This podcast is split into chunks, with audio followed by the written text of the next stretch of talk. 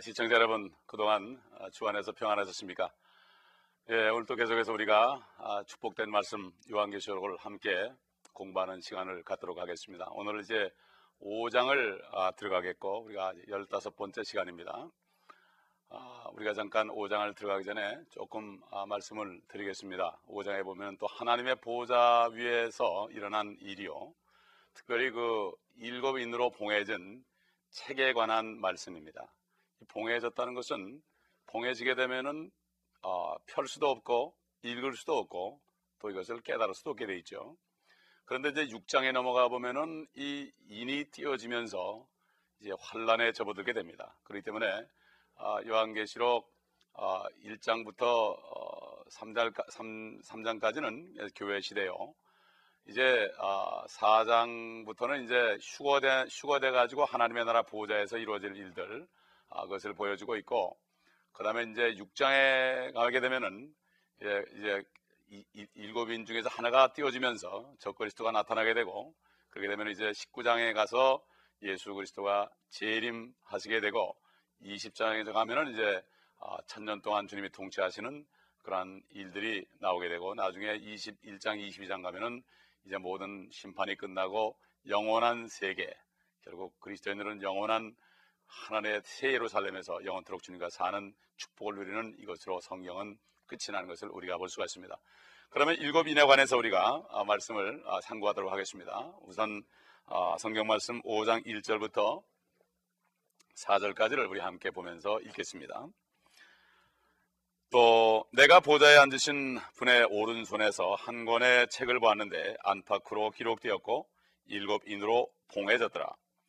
내가 큰 음성으로 선포하는 힘센 한 천사를 보았는데 누가 그 책을 펴며 그 봉인들을 떼기에 합당한가라고 하더라. 하늘이나 땅이나 땅 아래에서 그 책을 펴거나 볼 수 있는 사람은 아무도 없더라. 그 책을 펴거나 읽거나 또는 그것을 볼 만한 사람이 아무도 보이지 않기에 내가 심히 울었더니 아, 사도 요한은 그 보호자에 앉으신 사람 같은 형상을 아, 봅니다. 그런데 그분의 손에는 아, 안팎으로 기록되어 있고 일곱 인으로 딱 봉해져 있는 책을 봅니다. 아, 이것은 우리가 요한계시록이라고 아, 생각하는 것이 가장 적합할 것으로 믿습니다. 그런데 보니까 하늘에 하늘이나 땅이나 땅 아래에 그 책을 펴거나 볼 수 있는 사람은 아무도 없더라. 이게 무슨 말입니까? 하늘에 있는 존재가 누굽니까? 천사들이나 또 먼저 간 성도들이나 하늘의 어떤 존재도 못한다. 그리고 땅에 있는 존재, 아무리 위대한 설교자라든가 뭐 교황이라든가 주교라든가 학자라든가 어떤 사람도 땅에 있는 사람은 지금 육신 안에 있는 사람도 이것을 아, 펴거나 볼 수가 없었다 이겁니다. 그리고 땅 아래는 누가 있습니까? 땅 아래는 아, 마귀들과 악한 영들의 존재들이 있습니다. 아, 그러한 어, 지옥에 있는 사람들도 이것을 볼 수가 없더라. 그래서 어, 결국 사도 바오는 사도 요한은 이제 우는 것을 봅니다. 결국 여기서 어, 이해할수록 이것을 아무도 이해할 수가 없었다는 것이죠. 물론 열 수도 없었겠지만, 펼 수도 없었겠지만, 볼 수도 없었지만은 궁극적으로는 이것을 아무도 깨달을 수 있는 사람이 없다는 것입니다. 누가복음 24장 45절에 보면 주님이 열두 제자들과 3년 반을 그렇게 다니면서 하나님의 말씀을 가르쳤는데도 그때 주님께서 그들의 지각을 열어주시니 그들이 성경을 깨달았다고 말했습니다. 사도 바울이 어, 주의 성령의 인도함을 받아가지고 마케도니아 사람들의 환상을 보고 도우라는 환상을 보고 그가 마케도니아 빌립보 지방에 갔을 때 그가 강가에 기도하는 가운데 그 지역에 왔던 그 여인 중에 루디아를 하나님이 만나게 해줘서 하나님이 루디아의 아, 마음의 눈을 열어주니까 그때 루디아가 사도 바울을 통해서 주시는 복음 깨닫고 그가 그 빌리보 교회에 참 교회를 세우는데 여러 가지 영역간에 많은 도움을 줬던 그러한 여인으로 나타나는 것을 우리가 볼 수가 있습니다. 여기 분명히 책이 아, 이제 펴지지 못하는 이런 상태에 있습니다. 그런데 5절을 가보니까 여기 좀 다른 말씀이 나옵니다. 어, 그 장로 가운데 하나가 나에게 말하기를 물론 24장로죠. 울지 말라 보라 유다 지파의 사자인 다윗의 뿌리가 이겼으니 그 책을 펴고 또 그의 일곱 봉인을 떼리라고 하더라. 유다 지파의 사자다. Lion of Judah 그렇죠? 유다 지파의 사자입니다. 그런데 아, 다윗의 자손이 아니라 여기서는 다윗의 뿌리로 나옵니다. 우리 예수님께서는 어, 하나님이시면서도 완전한 하나님이시며 완전한 사람이시죠. 어, 인성을 가지고 나타낼 때는 다윗의 자손으로 표현이 되지만 그, 그의 원래 하나님이신 그 신성을 얘기할 때는 다윗의 뿌리로 얘기한다 이것입니다. 그렇기 때문에 다윗의 뿌리인 유다 지파 아, 바로 예수 그리스도를 얘기하죠. 그분만이 그 책을 펴고 또 일곱 봉인을 뗄 것이다 이렇게 말씀하는 것을 볼 수가 있습니다. 그가 이겼다 그랬습니다. 그럼 이긴 게 무엇일까?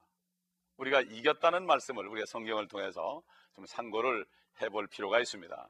우리 주 예수님께서는 하나님이신 분이 이 땅에 오셨을 때 40일 금식을 하시고 사탄에게 시험을 받으시고 저 광야로 아, 가셨습니다. 성령께서 아주 예수님을 몰아냈다고 그랬죠. 마가복음에 보면은.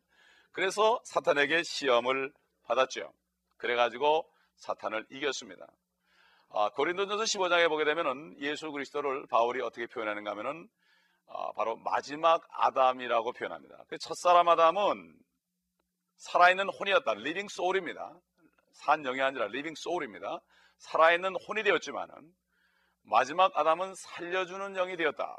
바로 첫사람 아담은 이 땅에서 흙으로 만들어진 첫사람 우리 조상이고 육신의 조상이고 마지막 아담은 아담의 모습으로 오셔가지고 이제는 아담이 사탄에게 굴복함으로 말미암아 죄를 져서 죄의 종이 됐을 때 죄의 권세를 가진 마귀의 종이 되어 사망에 굴복하게 되고 결국 인간들이 죽게 됐습니다.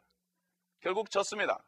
그런데 마지막 아담은 아담이 아, 패배한 것을 이겼습니다. 시험을 이겼지요, 첫째. 육신의 정욕이죠.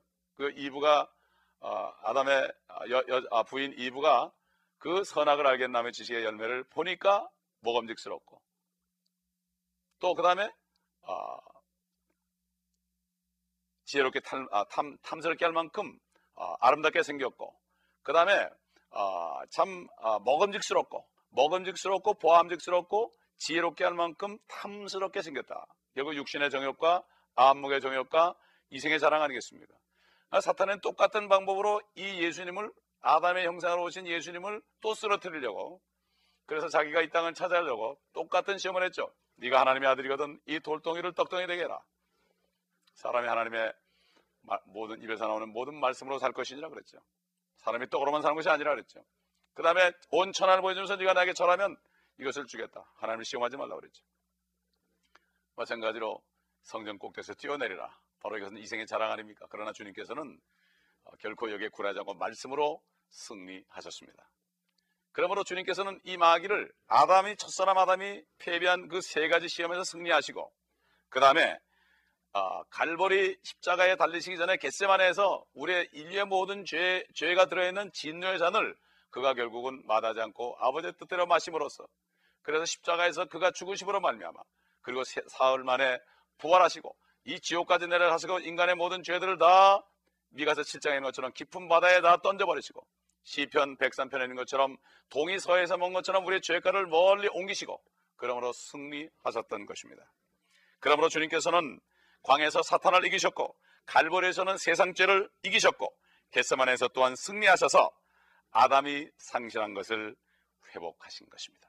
그래서 예수 그리스도를 마지막 아담이라고 부르는 것입니다. 여러분, 여러분 시편이란 말, 시편 8편을 잘 보시면 참 굉장히 놀랄 만한 구절이 있습니다. 여러분 그 아직 화면에 나오진 않지만 제가 여러분에게 읽어 드리겠습니다. 시편 8편 4절에 보면 사람이 무엇이기에 주께서 그를 마음에 두시며 인자가 무엇이기에 주께서 그를 돌보시나이까 주께서는 그를 천사들보다 조금 낮게 지으셨고 영화 종기로 그에게 관을 씌우셨나이다. 아담을 창조해서 천하 만물을 다 다스리는 권세 관을 씌워줬습니다. 왕을 왕권을 줬다 이겁니다. 옛날 노아도 방주에서 나왔을 때그 왕이 돼 있었죠. 노아 부인은 아, 결국 아, 중전이 돼 있었죠. 예. 그 아들들은 왕자가 돼 있었죠. 예. 마찬가지로 아, 아담이 창조돼가지고 모든 만물을 다스릴 때 그는 왕으로 관을 썼다 이렇게 시편 기자는 말하고 있습니다. 그래서 모든 양과 수소와 들짐승과 공중의 새와 바다의 물고기와 해로를 다니는 모든 것들이다. 그러면서 우리 주 주여 주의 이름이 온 땅에 어찌 그리 아름다운지요. 이런 아, 시편을 다윗이 기록했습니다. 여러분 그러나 아담은 그가 받은 이 세상에서 만물을 다스리는 통치권을 세상 임금이 되기 위해서 이 땅에 쫓겨내려온 덮는 그룹으로 있다가 이 땅에 찍혀내려온 루시퍼를 뱀의 형상으로 나타난 그에게 유혹을 이기지 못하고 그가 하나님이 먹지 말라 하는 선악을 알게 하는 지식의 나무의 열매를 먹었을 때 그는 사탄 앞에 무릎을 꿇었습니다. 그러므로 사탄은 죄를 제일 최초에 지은 존재입니다. 그러면 그 죄의 삭은 사망이기 때문에 그 다음부터 인간들은 영원히 살지 못하고 죽게 되었습니다. 결국 죄에 굴복하여 사망에 굴복하게 되었습니다. 그래서 죄의 삭은 사망이다 그랬습니다. 그러나 우리 로마서 6장 23절에 있는 것처럼 은사는 선물은 우리 주 예수 그리스도 안에 있는 영원한 생명이라고 그랬습니다. 그렇기 때문에 이 승리하신 예수 그리스도를 믿고 영접하는 사람들은 아담의 잃었던 모든 권세를 다시 회복하는 것입니다. 그렇기 때문에 그를 영접하는 자, 그 아들의 이름을 믿는 자들에게 영접하는 자들에게는 하나님의 자녀가 되는 권세를 주신 것입니다. 하나님의 형상을 다시 회복하는 권세를 주신 것입니다. 그렇기 때문에 사도 요한은 여기에 아, 바로 유다 지파의 아, 어린 양 예수 그리스도가 다윗의 뿌리가 아, 이겼으니 그 일곱 봉이를 때리라는 그러한 음성을 듣는 것입니다. 5장 6절에 보겠습니다. 이에 보니 내가 보니 보라 보좌와 내 짐승의 한 가운데와 장로들의 한 가운데 도살당하였던 것 같은 한 어린 양이 서 있는데 일곱 불과 일곱 눈을 가졌더라. 그 일곱 눈은 온 땅에 보내심을 받은 하나님의 일곱 영이라. 그가 와서 보좌에 앉으신 분의 오른손에서 그 책을 취하더라. 근데 환상 속에서 사도 요한이 봤는데 분명히 하나님의 보좌 우편에 다윗의 뿌리는 예수 그리스도인데 인자의 모습으로 올라가자는데 아, 이 요한에게는 실제로 양으로 나타나 있습니다. 일찍 언젠가 죽었다가 다시 살아난 양처럼 나타난단 말입니다. 여러분 조금도 이상할 게 없죠. 사탄도 빛의 천사로 나타납니다. 또 사탄이 뱀으로도 나타납니다. 아, 또 요한계시록 12장에 보면 사탄이 큰 용으로 나타납니다. 예뱀이라고 그랬습니다. 또 그룹으로도 나타났었습니다. 이렇게 사탄이는 여러 가지 모습으로 나타날 수 있습니다. 능력자입니다. 하나님도 이렇게 사람으로 나타날 수 있고 양처럼 보일 수도 있습니다. 아, 이건 하나님의 능력 아니겠습니까? 그래서 도살당할 것 같은 한 어린 양, 일찍 죽임을 당한, 당한 것 같은 그러한 어린 양의 모습으로 제물로 드려진 우리의 죄 때문에 제물로 드려진 그 아, 도살당한 어린 양의 모습으로 그 문자적인 양의 의미로 나타났다. 결국은 목이 따져가지고 피를 철철 흘리시는 모습을 묘사한 것입니다. 그렇기 때문에 사도 요한은 본대로 증가한 것입니다.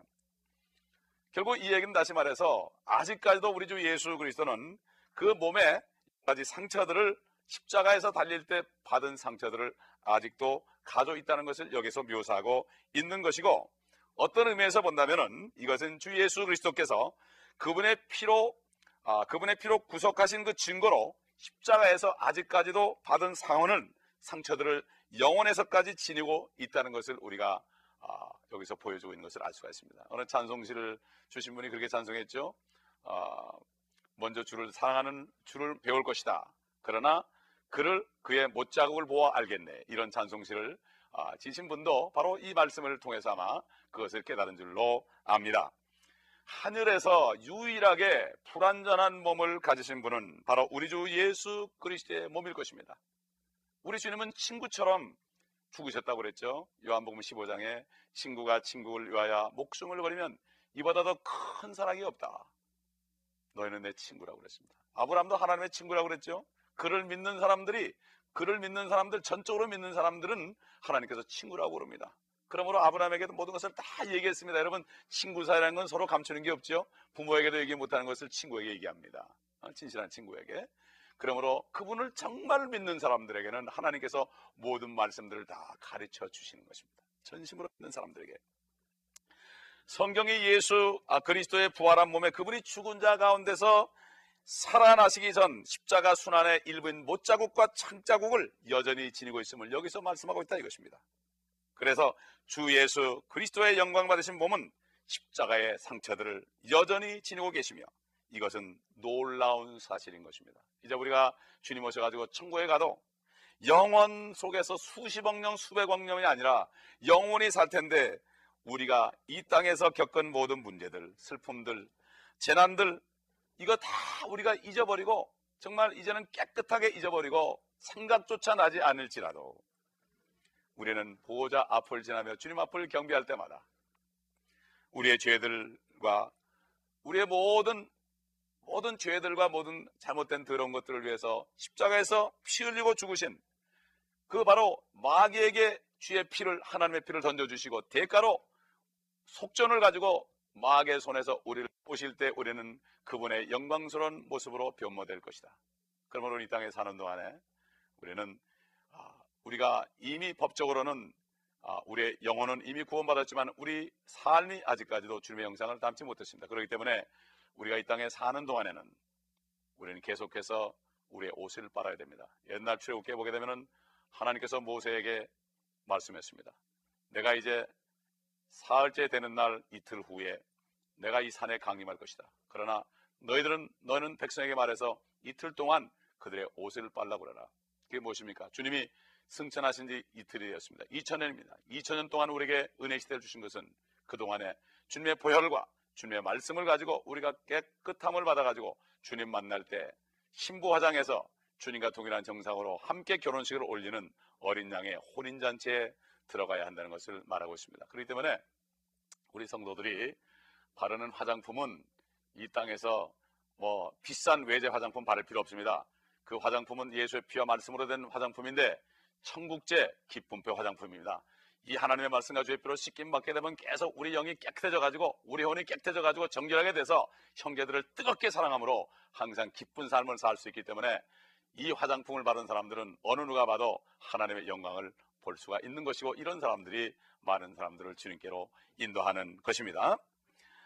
아, 만일 우리가 영원에서 자기가 죄인 되었을 때 주님께서 그를 위해 성취하시는 일들을 잃어버릴지라도 잃어버릴지라도 우리는 좋은 일을 잘 잃어버리죠. 잊어버리죠. 그러나 그리스도 그런 그리스도께서 우리를 위해서 그 지니신 그러한 상처를 우리가 뵐 때마다 하나님의 은혜로 구원받은 것을 다시 기억할 것이다.